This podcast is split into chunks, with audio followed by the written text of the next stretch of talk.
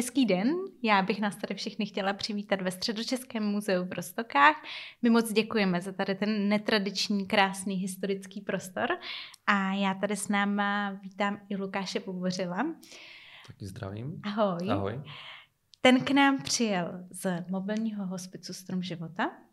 A když jsem tak jako pátrala, co bych o tobě mohla říct, tak mi tvoje kolegyně Anetka říkala, že by tě rozhodně na tvoji profesi nikdo netypoval a že by tě typli spíš třeba na nějakého horského záchranáře. Mm. Takže vlastně dneska tady máme tu možnost strávit ten čas s tebou, popovídat si. A abych řekla, co děláš v mobilním hospicu, tak ty jsi vlastně zdravotní sestřička, zdravotní bratr. Co je lepší? Zdravotní sestra. Zdravotní sestra. Stále to platí. Stále to platí. Všeobecná. Jo, takže nehrajeme si na žádný jako gender, jsi prostě zdravotní sestřička. Jsem je to zdravotní sestřička, no. Jo. Bylo to tak, že nás tak, těch kluků bylo tak málo, že se ministerstvu nechtělo uzákonit, že by to mohl být všeobecný zdravotní bratr. Když se jim to nevyplatilo. Tak nechali prostě sestru. A jak je to teďka poměrově? Je vás vyváženě, protože vím, že vaše hlavní sestra je Standa. Ano. Máme hlavní sestru Standu. Ano, vrchní sestra. Vrchní sestra. Tak kolik můžeme je vás pokračovat dál, potom je tam staniční sestra. Aha. To je Petr. Máte vůbec nějakou sestru? Máme i sestru, samozřejmě. Kolik je vás sestřiček v týmu? Sestřiček týmu, asi to teďko nevyjmenuje, tam kolem asi 20 sester. To už jste opravdu velký tým. Jo, rozrostli jsme se šikovně. Lukáši, já bych se tě dneska chtěla zeptat, abys mi vlastně popsal, řekl nebo přiblížil jako laikovi, který o tom vůbec nic neví, co je to paliativní péče, co si před ním můžu představit nebo pod ní vlastně můžu představit. Řeknu to možná zkráceně, zjednodušeně, tak aby jsme tomu rozuměli. Ta paliativní péče je komplexní péče u lidí s nevylečitelným onemocněním, chorobou a většinou je to prostě v tom pokročilém nebo terminálním stádiu toho onemocnění. To znamená, že už je to nějaké konečné terminální stádium, blížím se k nějakému jako konci. Ti lidé jsou ve stádiu, kdy už nedostanou nabídku nějakého léčení. Onkologického většinou, prostě chemoterapie, zářky a podobné tady ty věci. Když si to tak vezmu, zase jsem laik, který tomu úplně nerozumí.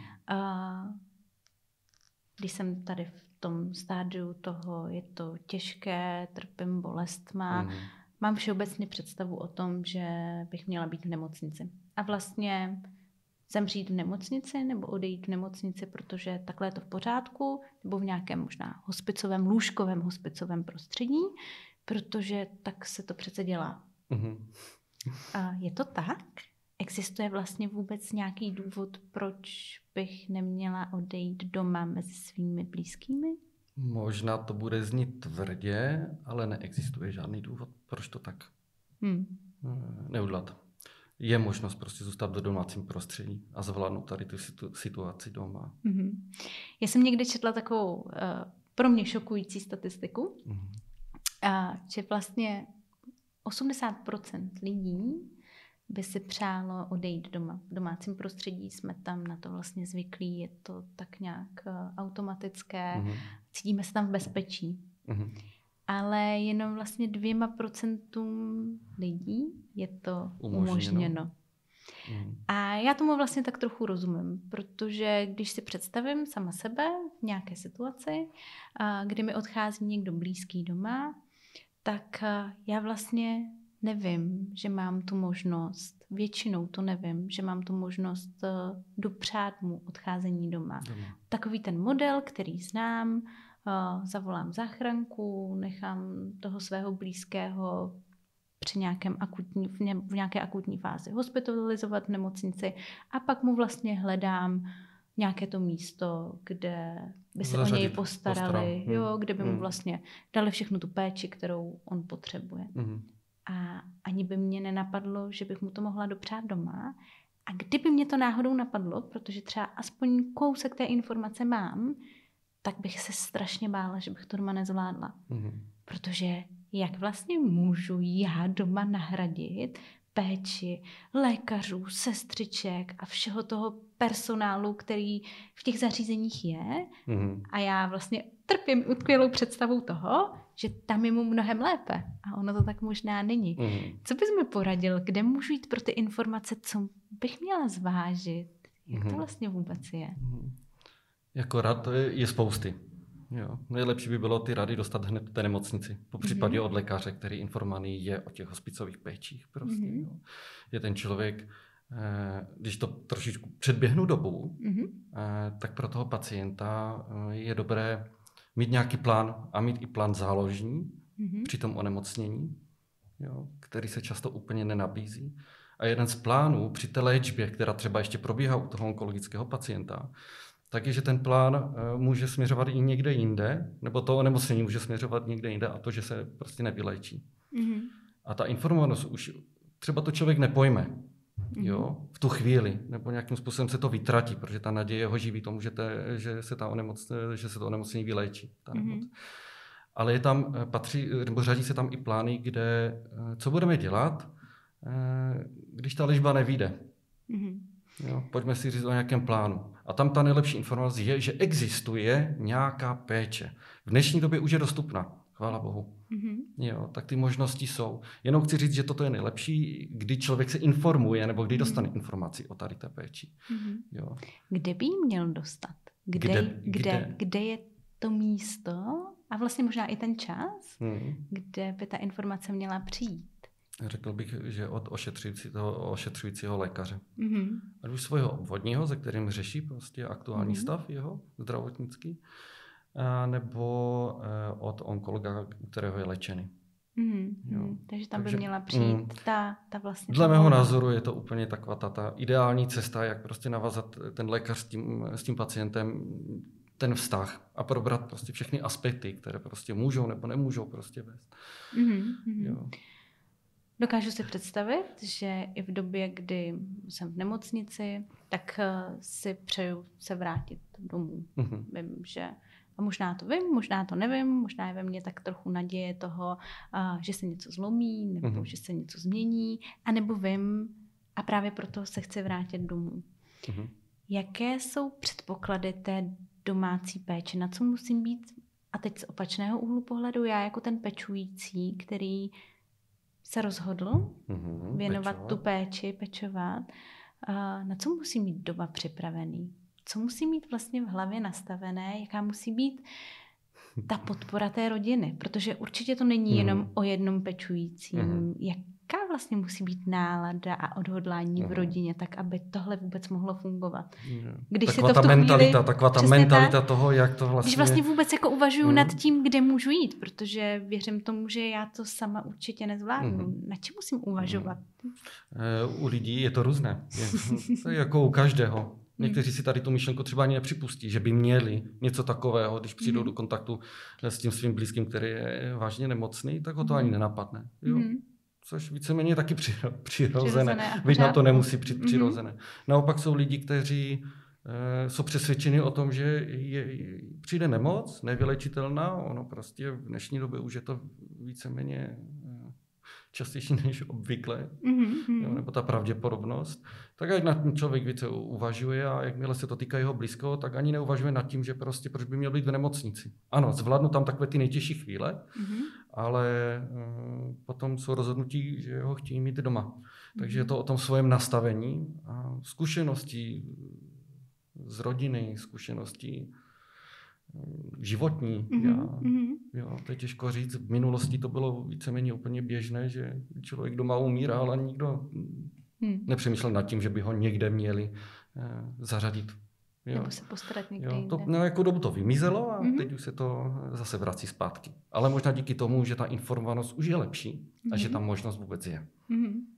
Je pravda, že když jsme byli zvyklí žít všichni společně, v jedné domácnosti, generační domy, že nebyly více zvyklé pečovat o tu rodinu a nebyly na ně kladené nároky za zaměstnání. Dneska v takové té sendvičové generaci je to o tom, že jsem vlastně zaměstnanec, jsem člověk, který by měl být partner, rodič, prarodič, a vlastně ještě poskytovat tu péči a nikdy bych neměl selhat. Protože všechno tohle bych měl vlastně zajišťovat a nejlépe na 100%. A pak je doma někdo, koho miluju, chci se o něj postarat, ale strašně se bojím, že selžu ve všech těch zmiňovaných věcech a ještě selžu v péči o něj. A ten strach je paralyzující, je veliký. A dokáže odradit. A na druhé straně vlastně se bojím říci si o pomoc, protože to by bylo, že jsem to nezvládl. Já jsem vlastně nezvládl ty funkce a nezvládl jsem se postarat o toho svého milujícího. A nebo o toho milovaného, kterého mám doma. Ale to přece tak úplně není. Taky si myslím, že to tak úplně není. My jsme zvykli mít tvář Supermana, asi všichni, že prostě všechno zvládne, máme to pod kontrolou a přitom se bavíme o nějaké přirozenosti, o které se tady budeme asi bavit celou dobu. Je přirozené, když něco nevím, zeptám se, když si s něčím nedokážu poradit sám, tak poprosím o někoho. To není jako, že by se člověk měl za sebe stydět, nebo že by měl být tady tím znehodnocený sám sebou, že si řekne, já prostě nevím. Jo. Já naposledy, když jsem se bavila s vrchní sestrou, se Standou, tak Staník říká, že ho vlastně nejvíce na celém tom jeho povolání mrzí, že přichází do rodiny pozdě. V době, kdy jsou pečující vyčerpaní tou péčí a kdy se to i třeba už na nich projevuje v rámci nějakého jejich zdraví. Kdy je ta správná chvíle, nebo ta vhodná chvíle si říct, už na to nestačím, potřebuju zavolat někomu. A teď je to o tom, i vlastně o těch službách, které poskytujete. Je to vlastně poradit se. Říct si, tak co pro mě může vlastně Strom života udělat? Protože to není jenom o té zdravotní pomoci, ale těch služeb poskytujete spoustu. Tak kde je z tvých zkušeností ten správný čas říct si, už potřebuju pomoc? Jo, ta zkušenost je taková, že my už tam vstoupíme. To je jedna věc. Ale my s tou rodinou nejsme v kontaktu, než k tomu dojde, než my tam vstoupíme. Tak na tu otázku prostě, kdy to zjistit, je to opravdu na té individualitě. Jo? Je to na té tvrdosti toho člověka, kdy prostě se snaží nějakým způsobem to zvládnout sami, bez pomoci. Jelikož jsou na to zvyklí. A není pro ně přirozené si o tu pomoc říct. Samozřejmě oni spolupracují s lékaři, s nějakým týmem a tam je na místě, aby ten lékař prostě zvážil tu situaci a řekl, podívejte se, vidím to i na vás, že to je pro vás náročné. Máme tady možnost. Takže si myslím, že by to mělo zase přijít ze stran lékaře. Nejlepším prostě možností nebo nejlepší příležitosti taky od svých známých, kamarádů, přátel, jo, kteří prostě vidí na tom pečujícím, podívej se, tyjo, ty to máš doma tak náročné, že jako vidím to na tobě, jo, že prostě strádáš. Takže kdy k tomu dojít, my to neovlivníme.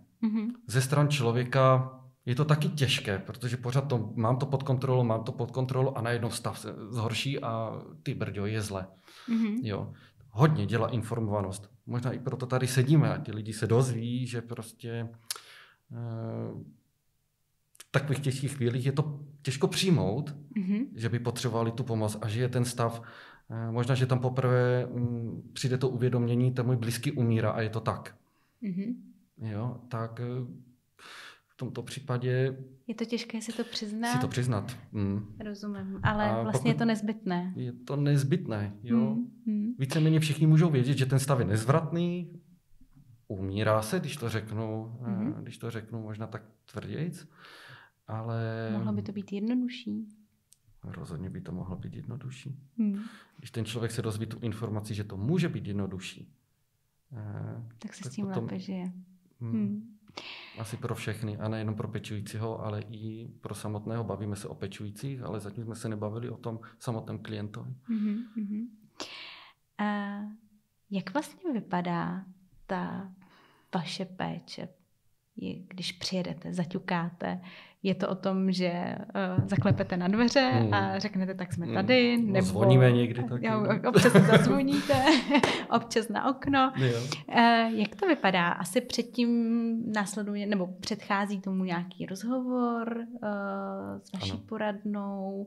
Jak vlastně ten proces je a do čeho ty jedeš? To nikdy nevím, do čeho jedu. To je pravda. Ale ten člověk se dozví nějaké informace už při tím, kdy se informuje o té službě. Jo, většinou to zní dobrý den, odkazal mě na vás pan doktor nebo lékař. Jo, můžu se zeptat, co to znamená tady. A máme tam skvělou koordinátorku Janu, která prostě informuje, přijímá tady ty telefony a informuje... Co bude následovat? Jo, co bude následovat. Taková ta... Jo, co bude následovat. Informuje, čekat. Jsme tady z toho a z toho důvodu, prostě máme, vytváříme tady nějakou prostě společnost, organizaci, která dokáže zajistit péči o toho pacienteho domu. Říká tam nějakou, že má dostupnost na nás, jo, což o tom se ještě zmíním. Ale informuje, že ta péče je prostě opravdu paliativní, kdy se zaměřujeme na člověka, který má ukončenou léčbu a už tam nesměřuje žádná léčba, která by měla vést k nějakému léčení. Jestli si to rodina informuje. Jo, většinou ti pečující to ví. Takže tam dostanou zhruba. A ta koordinátorka Jana je informuje, že je navštíví někdo ze zdravotníků, aby přijel zhodnotit ten zdravotní stav. Což jsme my. A v tu chvíli nastupuješ ty. V tu chvíli klepeš na dveře. To je zjišťovací návštěva. Jo, tady to bývá, když úplně člověk neví, nebo když si nejsme jistí, jestli to opravdu spadá do péče, tak my jdeme do té rodiny podívat se vůbec, co se tam děje. Jo? A někdy opravdu přijedeme a vidíme samotného pacienta na zahradě, tak, což je krásné, moc to přejem, ale úplně to asi ještě nespadá do té hospicové péče. Když člověk ještě takový samostatný, tak tam jenom třeba informujeme, že je možnost bolesti řešit přes paliativní ambulanci a takové věci. A když přijedeme do rodiny, kde už jsme odkazaní na to, že ta hospicová péče bude, tak právě přichází ta chvíle, kdy zazvoníme nebo zaklepeme na ten zvonek. Za sebe, když budu mluvit, tak spolehám na to, že tam nacítím to, co se tam děje. Jestli přijít s úsměvem na tváři, nebo prostě s vážnou tváří, nebo s překvapenou, neutrální, jako je v tom obrovský rozdíl. A já teda vzpomenu našeho kolegu, vrchní sestru Staníka, možná vezmu jeho know-how, já teďkom nevím. Jo. Ale často, když nám volá, tak se zeptá na otázku, ne často, on se ptá pokaždé. Jak se máš? Do telefonu. Člověk by si řekl, ano, je to taková prostě otázka, jak se máš, ohraná, všechno, ale už jenom v té odpovědi jde vidět, jak s tím člověkem já můžu navázat vlastně řeč. A tak nějak to funguje i v té rodině a je to už v tom pozdravu, dobrý den. A určitým prostě přesvědčeným úsměvem a teď vidíme reakci těch lidí. A na to já se třeba vždycky těším, protože co tam uvidím? Jestli tam uvidím strach, uvidím tam zlost, uvidím tam úlevu, uvidím tam jakýkoliv výraz, který a baví mě na to nějakým způsobem se napojit. A dál už ten rozhovor, dál už nebo to setkání s tou rodinou už jede tady podle toho. Paradoxně někdy vzpomenu, je to možná trošičku úsměvné, že někdy jdou první přivítat pejsci. Všechny domácí zvířata. Jelikož to jsou miláčci, takže prostě priorita jsou oni. Jo? Takže někdy prostě se tam první najme na pejsku. Ale ne, trošičku to beru s nadhledem teďkom, ale je to tak. Jo. A je to zajímavé ty vstupy do rodiny. Jo, a podle toho i třeba poznáme, jaké aktuální fázi jsou. Překvapivé, když nám jde otevřít sám klient. A to se předpokládám nestává tak často. Stává se to taky, ale je to fajn, když nás jde pozdravit přímo on. Pozdravit. Ještě poslích pěkně, ze svojí důstojností, Jo, je to... A zase se bavíme úplně o jiné komunikaci, než tou rodinou, než přímo konkrétně s tím pacientem.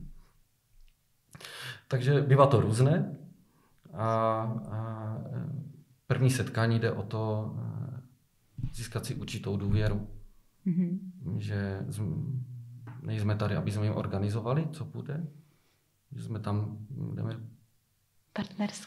partnersky navrhnout vztah, dopřát jim určitý klid a úlevu a bavit se o situaci, která momentálně v té rodině u nich nastala. Ty jsi v hospici už 8 let, je to tak, jsi tam od úplného založení.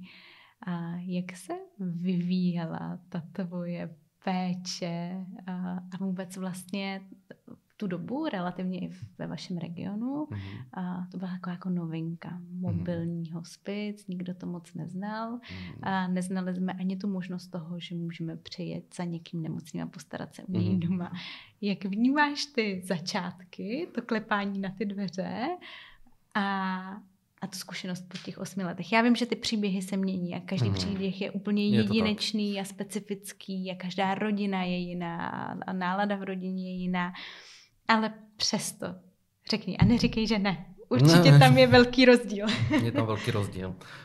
Ještě teda musím přiznat paradoxně, že být zdravotníci, dělali jsme ve zdravotnických zařízení všechno, tak my jsme o té paliativní péči úplně, jako, že nebylo to tak rozšířené. A hospicová péče, věděli jsme, že existuje nějaký hospic, ale co si pod tím představit, jenom to, že ta rodina tam může být s tím klientem nebo s tím příbuzným. OK, dobré. No, teď jsem se dostal k tomu, že prostě jsem dostal možnost pracovat v něčem, co může fungovat takhle i doma. Hele, podívej se, máme možnost pracovat s lidma doma. Zajistit jí tam určitou spokojenost v těch těžkých chvílích,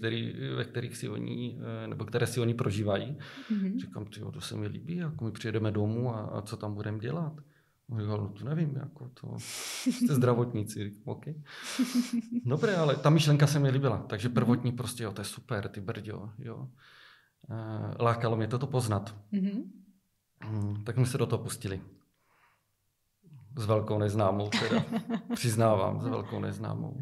Ale tak ty roky tě naučily nějakému pochopení těch lidských příběhů. Jako vím, že jsem vychytal pozdrav. Jaký je pozdrav? Dobrý den. Ten je super. A kam se posunul za 8 let? To jsem věděl, že řeknu, než poprvé vstoupím do rodiny. A paradoxně to mi zůstalo. No tak to jsou velké věci. Takže zase taková velká změna úplně nenastala. No. Ne, změnilo se samozřejmě. Můj přístup k těm lidem za ty roky, už tam jdeme s určitým sebevědomím, protože víme, že to funguje. Víme, co umíme nabídnout. Víme, že dokážeme těm lidem ulevit a pomoct té rodině. Jo. Takže ta změna u mě nastala v tom, že jsem si jistější. A není to jenom o mně, ale je to o tom našem kolektivu, o tom našem týmu. Protože jdu tam sám za sebe samozřejmě, ale jdu tam za celý tým. A nejdu tam s takovou tou tíhou, že pokud si nebudu vědět rady, nebo jo, ta situace může být různá v rodinách, jakože je, tak za mnou stojí obrovský počet lidí, kteří prostě doplní prostě tu schopnost to tam zajistit té rodině. Ty jsi zmiňoval takový hrozně hezký příklad, když jsme se spolu tady před natáčením bavili, že když jste vyjížděli ten první rok, 2 do rodin, tak vás bylo pár a je to pochopitelné. Začínali jste, byli jste na začátku a věděli jste, že musíte obsloužit relativně velké množství těch klientů, což je také pochopitelné a měli jste nějaký jako čas. Musím někam teďka přejet, ještě tam na mě někdo čeká, ale ten přístup k té péči je velmi individuální. Někdo potřebuje, aby s ním strávil více času, ano. Někdo naopak potřebuje méně času, potřebuje jenom si odbít vlastně ty základní věci a říct fajn, tak a teď už se potřebuju čas s tím svým milovaným sám pro sebe, protože takhle je to za mě v pořádku. Ano. Jak se tady tohleto změnilo? Protože jsi říkal, že právě ta síť těch dalších kolegů, které máš a ty víš, že nemůžeš jako zdravotní sestřička zůstat, protože ano. musíš jít aplikovat injekce a medicíny. Po případě, nebo a léky a cokoliv dalšího jiného. Událostí, které se dělo někde jinde. Přesně jo, tak. Jo, tak jo. Jak se to změnilo? Změnilo se to hodně. Změnilo se to díky tomu našemu rozšíření. Jo, že ten náš hospicový tým se pomalu začal rozrůstat. A dokázali jsme zabezpečit více toho našeho okolí. Jo. V minulosti to bylo tak, že nás tam sester opravdu nebylo málo a my jsme si zastupovali tak, že kdo byl blíž, ten jel. Což bylo náročné, protože jsme nikdy nevěděli, kde bude kde my se budeme nacházet a kdo to k tomu pacientovi, klientovi bude mít blíže. Mm-hmm. Jo, takže tam to bylo náročnější a teďkom, jak to řekl jednoduše, jsme rozdělili do více částí našeho okresu nebo kraje, kde jsou jednotky, které jsou vybavené sestrami, psychoterapeuty, sociálními pracovníky. Přesně tak.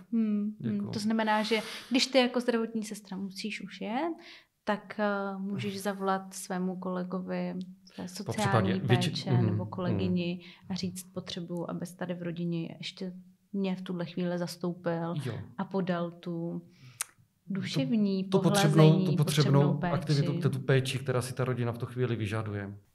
Kolik lidí v rámci svého běžného pracovního dne seš schopný obstarat ty jako zdravotní sestra? Jo, to je dobrá otázka, děkuju. Je to hodně individuální i z řad našich sester, kolegyň. Když budu mluvit za sebe, zvládám maximálně třeba 8 lidí. To mně přijde poměrně dost. Je to dost. Byť ten počet se nezdá být úplně abnormálně velký, ale pro to zajištění té péče, aby jsme tam dali do toho, co do toho dát chceme, tak těch 8 lidí je třeba pro mě kapacita. My tam máme tam sestry z řad, které pracovaly v nějaké domácí péči a pro ně bylo úplně normální zajistit za den 20 lidí. Jo. Ale díky tomu, že ta hospicová péče se zaměřuje úplně na něco jiného, fakt opravdu na tu individualitu a i na to, že já nevím, jak dlouho v té rodině budu, nebo kolik tam budu trávit času. Jo. Tak nerad bývám ve stresu, když jsem u pacienta, který vyžaduje moji pozornost, nebo naší pozornost, nebo potřebuje tu péči, která je tam aktuálně potřebná. A nerad myslím na to, že mě ještě prostě očekává dalších 5 lidí. Které vlastně musíš splnit. Které potřebují víceméně to a podobné. A v tomto ohledu jsem chtěl říct, že je skvělé mít za sebou ten tým. Kdy já zvednu telefon, požádám, poprosím, řeknu, že prostě jsem v situaci, kdy teď odejít nemůžu. A je na místě, aby někdo zajel k dalšímu mému klientovi. A vždycky někdo vyrazí a zajistí tu péči. Takže v tom se posunul, to je obrovský pokrok, kdy to v minulosti úplně nebylo tak možné. A už to není jenom o vás pár lidech, ale je to o tom týmu, který to umí. A to je obrovský pokrok, který i cítíme my zdravotníci, že ta opora, když já potřebuji být někde na 2 místech najednou, že mi někdo zastoupí. Což v minulosti opravdu nebylo a bylo to takové kruté. A i k nám, a i k těm lidem, kdy těžko se vysvětlovalo, že já dorazím třeba až za 1.5 hodiny, za 2. Jo, když tam bylo potřeba té akutní péči. Zajištění. Tvoje kolegyně lékařka Vanda se v jednom z rozhovorů zmiňovala o tom, že vlastně dlouhou dobu pracovala v nemocnici, starala se a byla takovou tou lékařkou, která diktovala, dneska to asi takhle použiju, diktovala tu léčbu a ten přístup. Teď vás čeká tohle, teď... Samozřejmě s nejlepším vědomím a svědomím. Chci, abyste si vzal takové léky, běžte tam na to vyšetření a tohle vás bude čekat, protože z medicínského hlediska je to to nejlepší, co pro vás vlastně teďka můžu udělat. A jakmile vstoupila do té paliativní péče, začala pracovat ve Stromu života, tak říkala, že u ní nastal obrovský životní zlom, protože se najednou začala ptát toho pacienta, toho klienta, co potřebujete, co chcete, jak to chcete. A říkala, že vlastně přestala soudit. Přestala soudit, když má onkologicky nemocného třeba pacienta a ten řekne, nechci se léčit. Protože jestli mi zbývá rok života, tak si ten rok chci užít po svém a je to moje vlastní volba. Je to ta obrovská svoboda té volby, že já se můžu rozhodnout a nerozhoduje to ten lékař, nerozhoduje to ta rodina, rozhoduje to já jako ten pacient. A říkala, že vlastně pacienti jsou mnohdy také překvapení, protože je to poprvé za celou dobu, co se léčí, nebo co už ví, že jsou v nějakém jako terminálním stádiu, tak se jich někdo zeptá, jak to vlastně chcete, co si teď přejete. Mm-hmm. A já jsem tady to velmi navnímala i u Standy, když jsme se vlastně bavili spolu a potkali, vrchní sestra. A ten říká, já vždycky přijdu do té rodiny a tak se zeptám, jak se cítíte, jak to dneska chcete, co dneska jako ode mě potřebujete. Mm-hmm. Tak to mně přijde obrovský pokrok v komunikaci. Ty jsi to úplně řekla všechno, tak jak to opravdu je. A ono je to svým způsobem podstata té věci. My tam nejdeme do té rodiny rozhodovat o tom, co tam bude nebo ne. My tam jedeme se zeptat toho klienta, jak si to představuje on, aby to chtěl. A my mu navrhneme prostě možnosti, které jsou v našich schopnostech zajistit. A to je úplně pecka, protože stejně jak jsi překvapená ty, tak jsme překvapeni a i my, co ten člověk si přeje. Což je super. Ty jsi dneska taky říkal tady mimo záznam hrozně hezkou věc. Málo kdo si ji z nás asi uvědomuje, že teprve po zkušenosti s odcházením se naučíme pořádně žít. Že je to, co se, s čím se setkáváš, co vidíš pak vlastně na těch rodinách, protože vy neukončujete tu péči v momentě vlastně toho odchodu, ale většinou s tou rodinou nějak ještě pracujete po té psychologické stránce, tak aby to bylo zabezpečení, obhospodaření té rodiny. Není to jenom o tom člověku, který odešel, ale je to o těch pozůstalých, tak aby tu konkrétní situaci zvládli. Tak to je neuvěřitelné poznání, že vlastně si tak trochu uvědomujeme, co je život, až když ten kontakt bezprostřední s tou smrtí vlastně nastane. Už se bavíme teď o tom, že ten člověk zemřel. Ono s tou rodinou spolupracujeme samozřejmě delší dobu. Taky. Někdy, už jsme to tady zmínili, že přijdou pozdě. Jo, přijdou opravdu v tom terminálním stádiu, možná když už člověk i nastoupí do té fáze umírání. Jo, to už je opravdu nezvratné. Potom si až ten příbuzný uvědomí, že je vlastně konec, tak rychle prostě se řeší. Jo, pojďte mi pomoct, vím o vás, ale prostě nečekala jsem, že to přijde takhle brzo. A ta doba na přípravu. Bavíme se o nějaké přípravě. Říkám to v uvozovkách, protože připravit se na smrt. To nejde. Úplně to nejde. Jo. Ale ta doba na tu přípravu, na to připravení k tomu, že k tomu dochází a nastane to, je někdy moc krátká. Jo. Takže prostě my se snažíme někdy do pár dnů prostě to tam nacpat, ale nenasilnou metodou, ale že to tak prostě je a ještě víceméně převést to v to, že to tak je vlastně v pořádku, je to normální, je v krátkou dobu náročné. Víc se to dáří, jo, ale nevždy.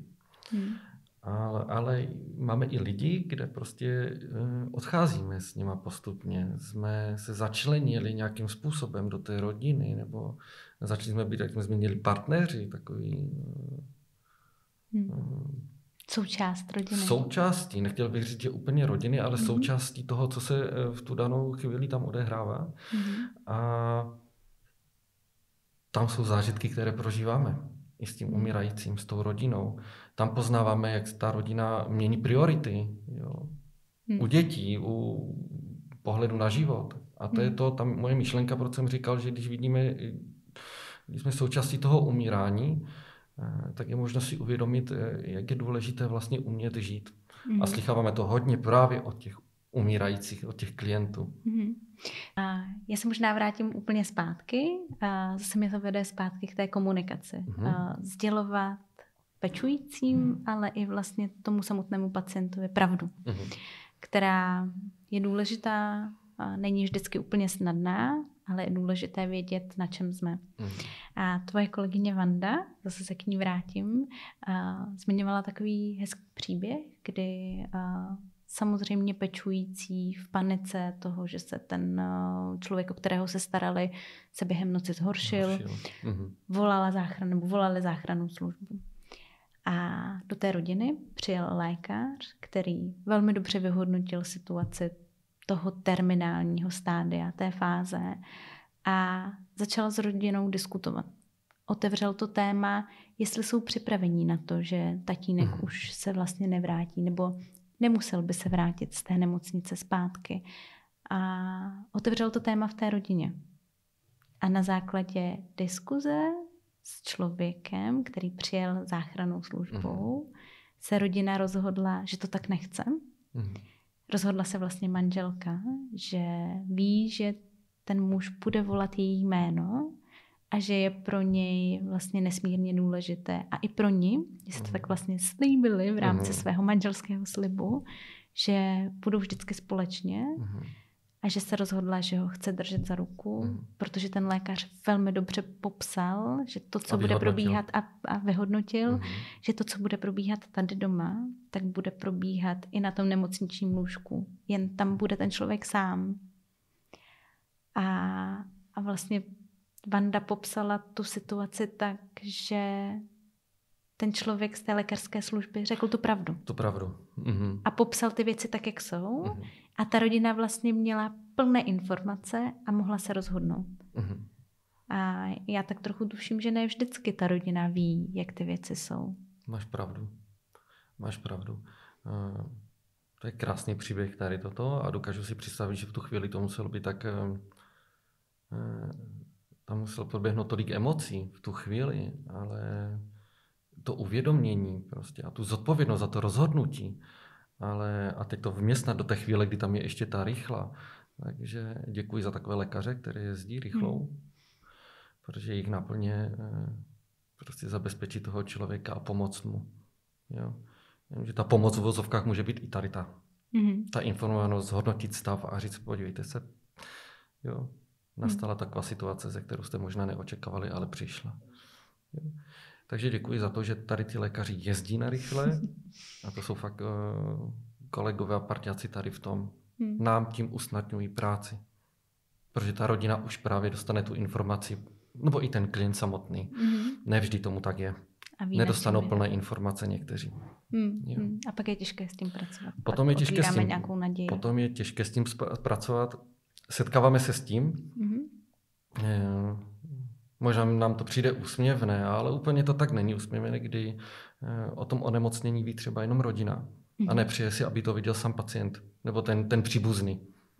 Jo. A naopak se setkáváme s tím, že to ví ten klient a nechce, aby to věděla rodina.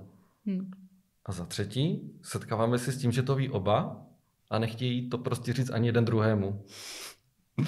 Takže to jsou takové situace, kdy probíhá to a relativně je to běžné. Že nechtějí jak kdyby zatěžovat toho druhého a sám, jo, ta rodina, neříkejte mu to, že je prostě tak vážně nemocný, on by to nezvládl psychicky. Jo. Můžu se názorově lišit s ostatníma lidma, ale jak jsi zmínila ty, myslím si, že ten člověk by měl vědět o sobě pravdu. Já mám kamarádku, která taky pracuje v mobilním hospicu a ta vždycky říká, no víš co, to bylo prostě, ta paní to dneska měla tak hezké. Ona odcházela tak jako smířená, ona vždycky přijde s tím úsměvem na rtech a říká, já jsem tak šťastná, že jsem ji jako viděla.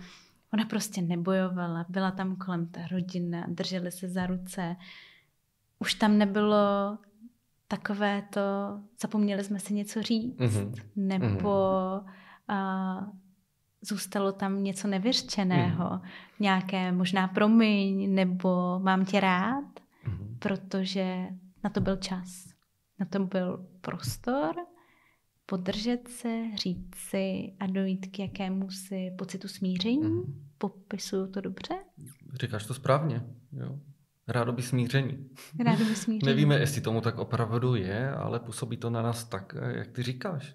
Takový ten klidný dojem, kdy vlastně ty brďo, ty vlastně tak to i má být a jelikož prostě jsme věděli, že to přijde, tak to přišlo, jsme rádi, že v klidu a smíření, jak příbuzní, tak i ten samotný klient. Jsou to hezké chvíle. Jenom bych rád ještě řekl, že úplně nevždy to jak v televizi. Jasně. Jo, tak jako ve většině prostě případů. Jo. A my se snažíme ty lidi na to připravit. Že to umírání má určité fáze. Že tam probíhá i nějaké prostě fyziologické procesy, které jsou normální a co toho člověk úplně nelékne. Řekneš mi nějaký konkrétní příběh, kdy nastalo to smíření, ta vlastně hezká zkušenost s tím odcházením? řeknu. Byla to hodně zajímavá, pro mě tenkrát zvláštní. Bylo to někdy možná v 2., 3. roce, kdy já jsem tady tu práci dělal, nebo dělám a stále se učíme novým věcem, novému poznání a vždycky nás může něco nového překvapit. Jakož to bylo tady v tom případě a tady v té situaci u pacienta, který umíral. Nastala ta chvíle, kdy pan šel do té poslední fáze, té fáze umírání, kdy už nekomunikuje, už jenom dýchá, kdy to dýchání se tam mění různě. Jednou je to víc, jednou je to méně. Jsou tam určité apnoické pauzy, kterých se rodina vyleká, když ten člověk se další dobu třeba nenadechne. Jo? Je to opravdu ta fáze, kdy už ten člověk jde do toho, kdy zemře. Jsme tam s tou rodinou, byli jsme a opravdu už já jsem cítil, že to přijde každým okamžikem. Akorát, že ta rodina začala vykládat, že čeká na syna. Moc mu chyběl, nerozloučili se, jenom telefonicky nějak, ale nebylo to takové, že byli na sebe velkou vazbu, ten otec a syn. Krásný příběh její rodiny, ale žil v zahraničí. Nestíhal prostě přiletět. Přiletělo letadlo do Prahy, než se dostane, bylo to v Rožnově, než dorazí do toho města, bude to hrozně dlouho trvat. Už jsem byl na vážkách a ta rodina stihne to jedno s druhým. Já nedokážu odhadnout ten stav, jo.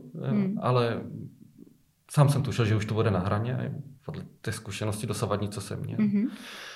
Čekali jsme a pán nějakým způsobem stále se udržoval v tom povrchním dýchání, s těma apnoickama pauzama. A prodlužovaly se ty apnoické pauzy, říkám, jo, ok, je to prostě tady. Jo, ta rodina, ta blízká rodina byla u něj a pořád se čekalo, on pořád nic. Po několika hodinách, 5, se objevil syn. Sám bych tomu nevěřil, ale bylo to tak. Ten pacient otevřel oči, jo, normálně přišel za ním ten syn, on se posadil do toho lůžka. Normálně si podali ruku s tím synem, pozdravili se, on si lehl a zemřel. Jako to bylo hodně emotivní, v tu chvíli zvláštní, až neuvěřitelné, kdy prostě tady z té fáze člověk se probral do relativně plného vědomí. S tím synem, když si podali tu ruku prostě chlapsky, rozloučili se tak, jak oni byli prostě ve zvyku. Tak to bylo krásné. Jo. Můžu navázat na další zkušenost, která byla taky velmi intenzivní. Bylo to umírala paní, kde byla i vnučka malinka, 3 roky. A nastala, teď se bavíme o té fáze, kdy docházelo už prostě opravdu té poslední fáze, paní začala umírat, byly tam ty fyziologické změny a opravdu už tomu následovalo. A bylo tam to malé dítě a dcera pečující si nepřála, aby tam byla ta vnučka. Malinká, že u toho být nemusí jedno s druhým. Byla přitomná ještě kolegyně z poradny, která už předtím navázala vztah s tou rodinou a nějakým způsobem určitě nenutila, aby se u toho účastnila i ta 3letá holčička, ale dala ten návrh, že prostě to může být obohacující pro všechny. Byl tam klid, nebylo tam žádné drama, ale že by to mohlo být obohacující i pro to malé dítě. A skutečně bylo, protože jsem byl svědkem toho, kdy ta holčička přišla, většina s maminkou, ta 3letá, většina těch příbuzných plakali, respektive nebo drželi, aby neplakali při tom umírání té maminky. A jediný, kdo do té místnosti přišel s úsměvem, tak byla právě ta 3letá holčička, která prostě úplně sama, bez nějakého pobídnutí, aby něco dělala, tak chytla tu babičku za ruku a začala zpívat. Jo, normálně začala zpívat sama od sebe a ona tam byla jediná s tím úsměvem. A vnášela tu jinou energii. A vnášela tu absolutně jinou, ta energie se tam změnila, byť prostě to bylo až dojemné a začala zpívat a ta babička se pousmála a zemřela tady přitom. Jo, takže byla to taky velmi intenzivní chvíle pro nás, pro všechny. A řekl bych, že je to dar, který ta rodina může dostat. Je to příležitost se takhle rozloučit s rodinou. Být u toho, v tom konci života, v tom svém prostředí, kde se vždycky cítil být doma. Já ti moc děkuju. To jsou krásné a silné příběhy, když člověk nemusí bojovat, ale může odejít vlastně tak nějak jako čistou duší. Když jsi zmiňoval ty děti, tak vlastně oni sami jsou mnohdy oproštěné od nějakých našich představ a úzusů a zvyků a dokážou přesně do toho vnést tu svoji čistou dětskou duši, která není svázaná žádným předsudky a když řeknu, tak je právě tu přirozenost. My jsme tady několikrát zmínili. Tak je to opravdu ta přirozenost. Nemůžu mluvit za všechny. A je to součást života. Je to součást života. Určitě. Já ti moc děkuju za krásné povídání a přeju ti, aby se ti dařilo, ať máte ať máte hodně takovýchto hezkých odcházení, ať málo lidí bojuje, ať jste tak stateční, jak jste a hlavně, ať se vám moc daří. Děkuji ti moc. Taky děkuji. Naschledanou.